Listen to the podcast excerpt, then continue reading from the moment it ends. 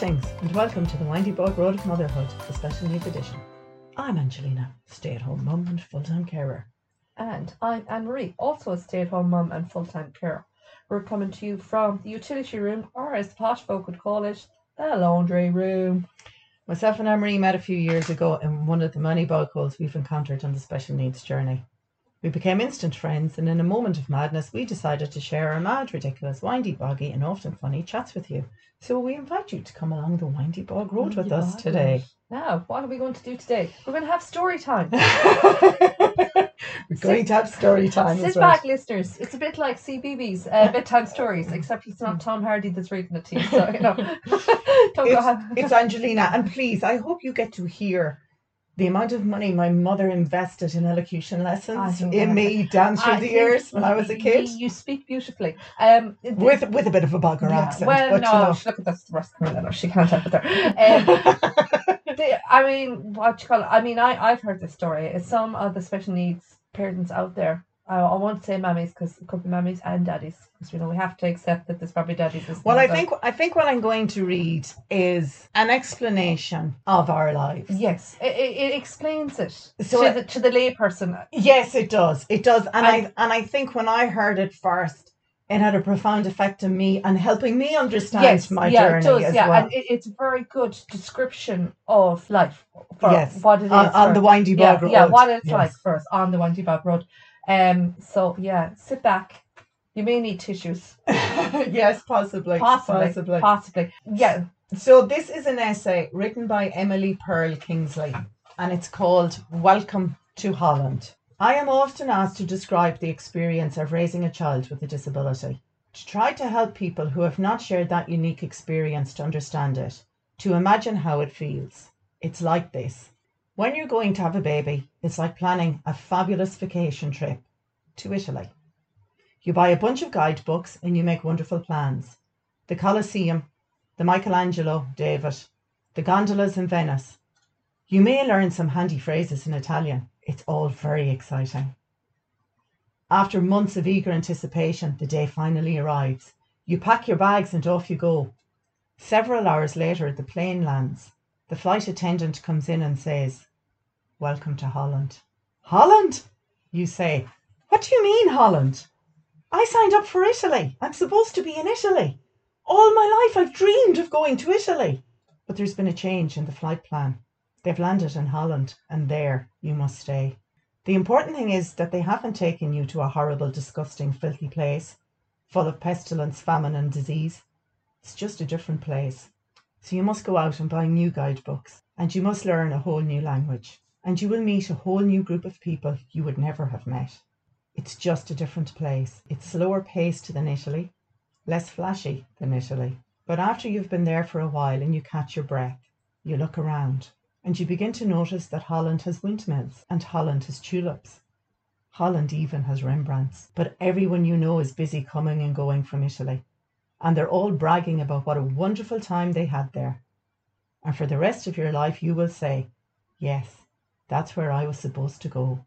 That's what I had planned." And the pain of that will never, ever, ever, ever go away, because the loss of that dream is very, very significant. But if you spend your life mourning the fact that you didn't get to Italy, you may never be free to enjoy the very special, the very lovely things about Holland. That's pretty deep.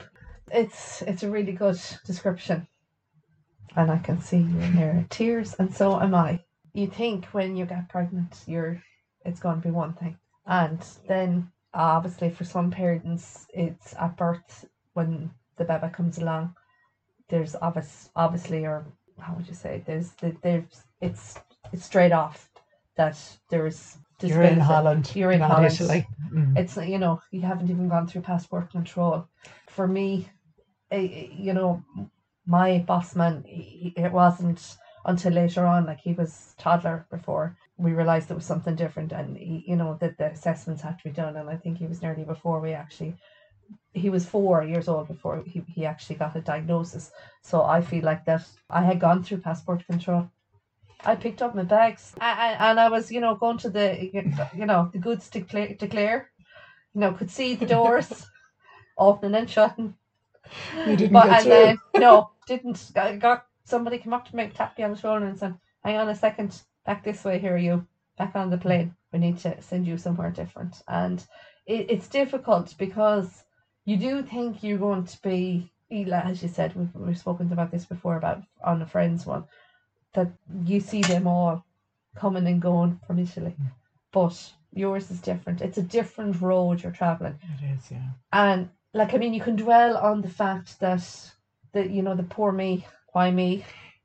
Yeah, I think it's important to acknowledge that there's a grief, and I know that we've talked about it before. The next thing I was going to say is that you go through, you know, the seven or whatever it is of grief. Well, I just, you know, and I love your analogy of you could see the doors out of the airport and you were sent back. I've heard this story like a couple of times at different parents groups, and every time I hear it always, I get a lump in my throat, my heart. That the first time I heard it, oh my God, I couldn't talk. And I think it was shortly, it was a year or two after he'd been diagnosed, and we were at a parents group, and it was a lovely social worker that was running the group, and we were doing kind of like guided meditation, and then they read this story, and there must have been about 6 or 7 of us, and we were all in floods, oh my God, crying like babies, because that was it in a nutshell. That was how we could explain it to people.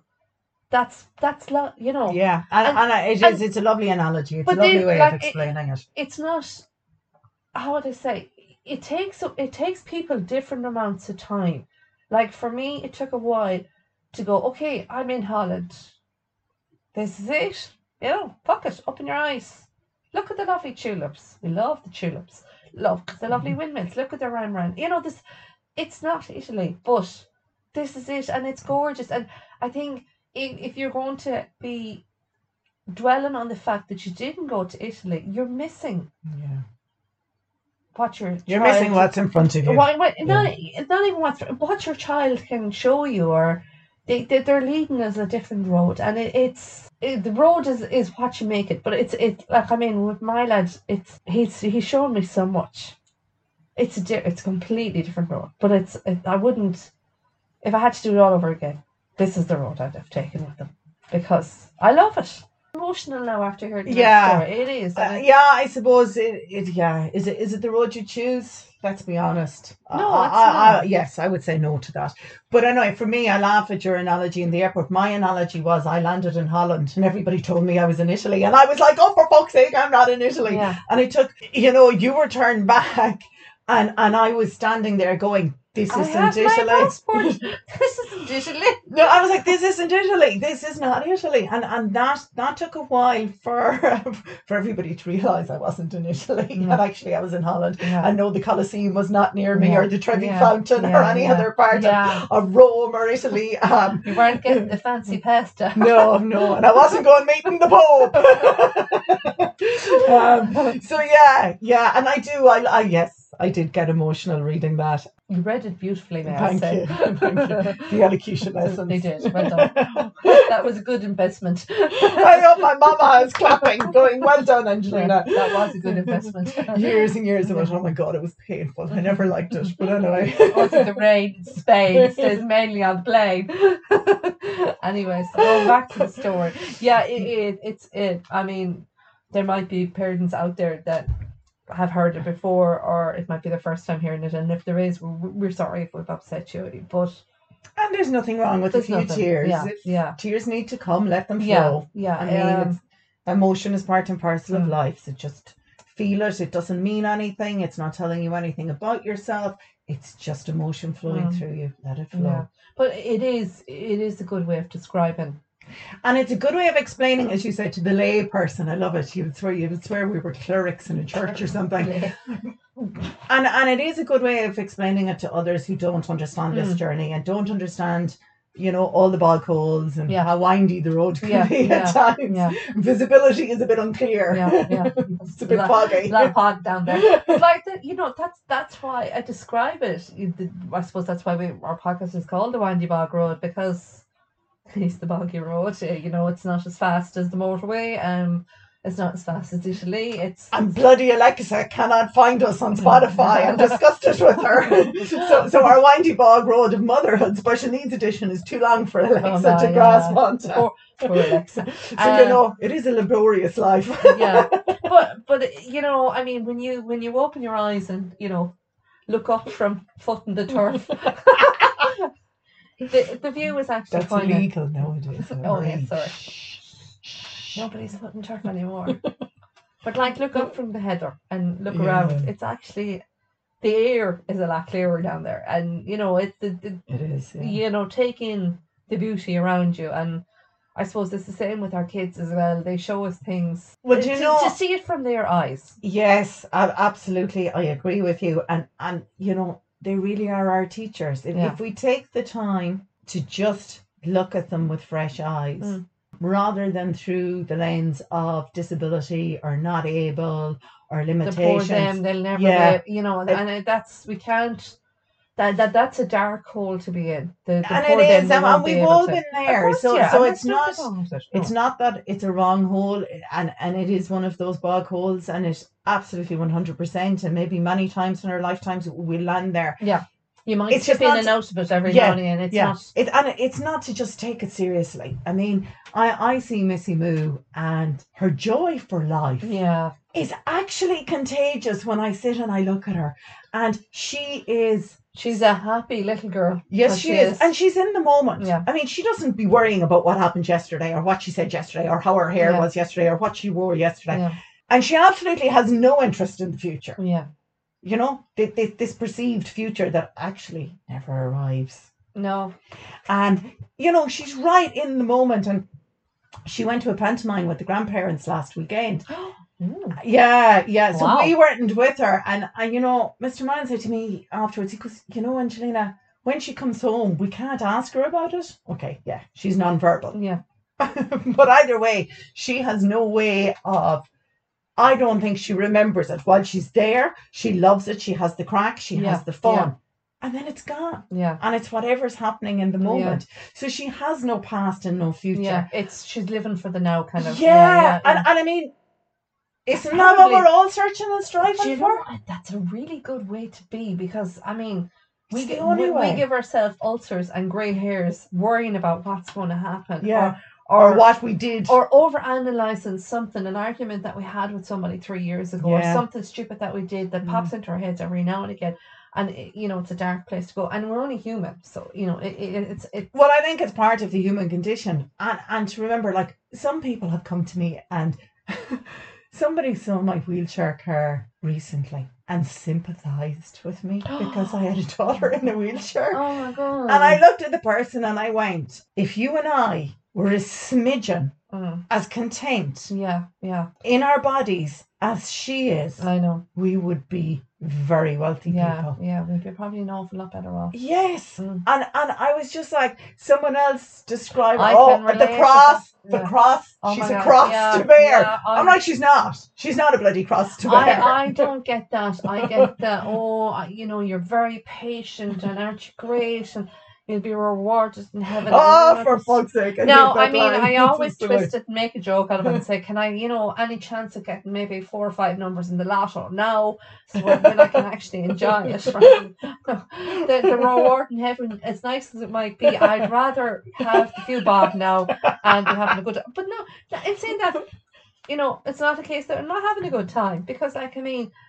When you're on about your little Missy and how she's living in the now, my man, he's a bit more verbal, obviously. He's not non-verbal, but for somebody that doesn't know him, they mightn't know what he's saying. And if he goes to do something, I have to find out what he has done. If he's gone off with somebody or, you know, they've gone to a play or something, I need to know what he's seen so I can go to him. Oh, did you see, you know, if you went to the zoo, did you see the monkeys, you know? And then he'll go, yeah, I saw the monkeys. And then we'll have a bit of a conversation that way. And he can get really excited about it. So I need to know. He can't come and tell me, oh, ma'am, this is what happened today. Again, because he doesn't live there. He doesn't. And lately, he loves being in the water. He loves being in the swimming pool. But when he's in the pool, he likes to sing. He likes to sing a Barney song, If I Lived Under the Sea. See. I mean, it's, and for I remember when he was smaller, I'd be trying to quiet him down and kind of go, you know, sing to yourself. Where now, when I'm in the pool with him, and he's man size now at this stage, I sing with him. We look like two lunatics going up and down the pool singing "If I Lived Under the Sea." But he's happy, and I'm happy, and I don't care what other people around me think, because, you know, he's enjoying the moment, and I'm going with him, and he's bringing me into his world, and and their worlds are less complicated, a whole lot less complicated, and the view from their perspective of life, it's amazing. It's like so rainbowed, rather than you or I would be. It's either black or white or grey, because, oh my God, the world is going to end and you know. And we judge. We judge ourselves. Yeah, we do. And we judge and we criticise. And I see Missy Moo, who can't walk and can't talk and has limited use of her arms and her hands. And she has never once felt resentful or angry or down in the dumps because of what she can't do. Yeah. And what's even more amazing about her is she celebrates the rest of us. Yeah. She celebrates when I dance around the kitchen for her. She celebrates watching her brothers kicking a ball or baiting the heads of each other, as the case may be. As Lens do. And she celebrates it all, and she celebrates other kids, and she now goes to the brownies, and she celebrates those girls, and just absolutely celebrates life, living her best life every day, and I think that's the invite for all of us. Yeah, live our best life as best we can in every day. Yeah, and I do, like, I see it with the boss man as well. He's like, we are so lucky. He's a giant, but he's a gentle giant, and he's great time for everybody. He's a very social guy. He likes to, you know, when he's in the car, he's waving at the cars behind us. I have to tell him, stop waving at people, you don't know them. But then what I like sometimes is, if we're in traffic and there's a city bus behind us, and the next he's waving, and then I can see in my rear view mirror that the driver is waving back to him, and it's such a lovely thing, and he gets such a buzz out of that, because and he's communicating, I suppose, with the whoever's behind him. But, and isn't that lovely? It's the little things that they really enjoy. Yeah. But that's even bigger, because that is somebody who's driving a bus, and I know when I drive the car, I'm up in my head, and I'm agitated. They're stuck in traffic and they have to be somewhere. Yeah, that's bringing people back to the present moment. Like, recently, I was really, really agitated about something that was coming up, and I was like, oh my God, what's my next step? And Junior goes to me, well, Mummy, you're walking to the sink. That's your step. You're walking to the sink to put the dishes in the sink and wash them. And I was like, I was stressing about something in a perceived future. Yeah. And I was creating this absolute thought storm in my head. Yeah. And my son goes to me, well, actually, your step is you're walking at the moment. And I went, I mean, it was like, duh, light bulb. It's like getting up in the morning and just put the big girl pants on and get on with the day. One leg at a time. And that's, you know. Yeah. But, and isn't stop it amazing projecting. That it took for your young man to say that to you. And to point it out to you. Yes. To bring you back down to the... Our children are by far our best teachers. Oh my God. And I'm not one to admit that out loud. Well, I have to say, you know, like our boss man, he's just such an amazing way of looking at the world, and he's always so happy. Now, he does have his odd days where he'd be cross, but he, you know... And I think it's important to say that, because we know... There's parents out there with kids with loads and loads of behavioural issues. Yes. And we've had issues with Missy Moo. Yes. We're going through a really stable time at the moment and enjoying it and not worrying about what might happen in the future. Yeah. So we do get it that there are other kids. It's like the weather. You just have to take it one day at a time. Or it could be more different. One weather front at a time. You know, it could be different, stormy in the morning, and then by afternoon, you know, you're all rainbow, and then by evening time again. It's the red alert is in again. And that happens, you know, that, like, at the end of the day, they are human beings as well. They have this... Yeah. Emotions that have to come out, and of course, I mean, your Missy is not quite teenager yet. No, my boy is who's at that lovely age with puberty and, oh my God, I can't deal with them. Anyways, I've already gone through one older lad, so it's not too bad. I know what to expect. But, you know, there's hormones and stuff to kick in, and I suppose it's different for them to process all these extra changes, extra emotions, and it's not Italy, but Holland. It's still beautiful in a different way. It's a different, you know. It's like, you know. And you know what? Wake up and smell the tulips, people. Yes, I love it. And you know what? It really is about expectations. And what I have learned is expectation is the ruination of peace of mind. Yes. So the less expectations we have and take it as it comes, the more peace of mind we have. Yes, that's exactly it. I'm always telling you, I don't make plans because whatever God says over me, they change it, so I just go with one day at a time. It works a whole lot better. And when you make plans and they change, that's okay. It's just a case of going with it. I was to get a weekend to myself this weekend. Oh my God. And in a very nice way, it's gone. Tits up. It's not happening. Can I ask, what's that? A weekend to yourself? I don't know. I'm lucky if I get 10 minutes in the toilet for a piece and a pee in peace. Well, for me, the carrot was dangled in front of me, and then, as I said, it all went tits up. Oh no. So, oh no, and it was like, okay, this is the way it is. Yeah. And I'm getting on with it. Yeah. I can always hide in the she-shed. Well, you know, but, you know, life is what you make it. Yes, it is. Yeah, and life sometimes is, as I said, expectations, the ruination of peace of mind. Yeah. And on that note, if you like what you're hearing, hit the follow button, hit the like button, share us with your friends or whoever you think might get a bit of a kick out of what we're saying. And until next week, take care and mind yourselves. Bye. Goodbye. Join us again on the Windy Bog Road. See you soon.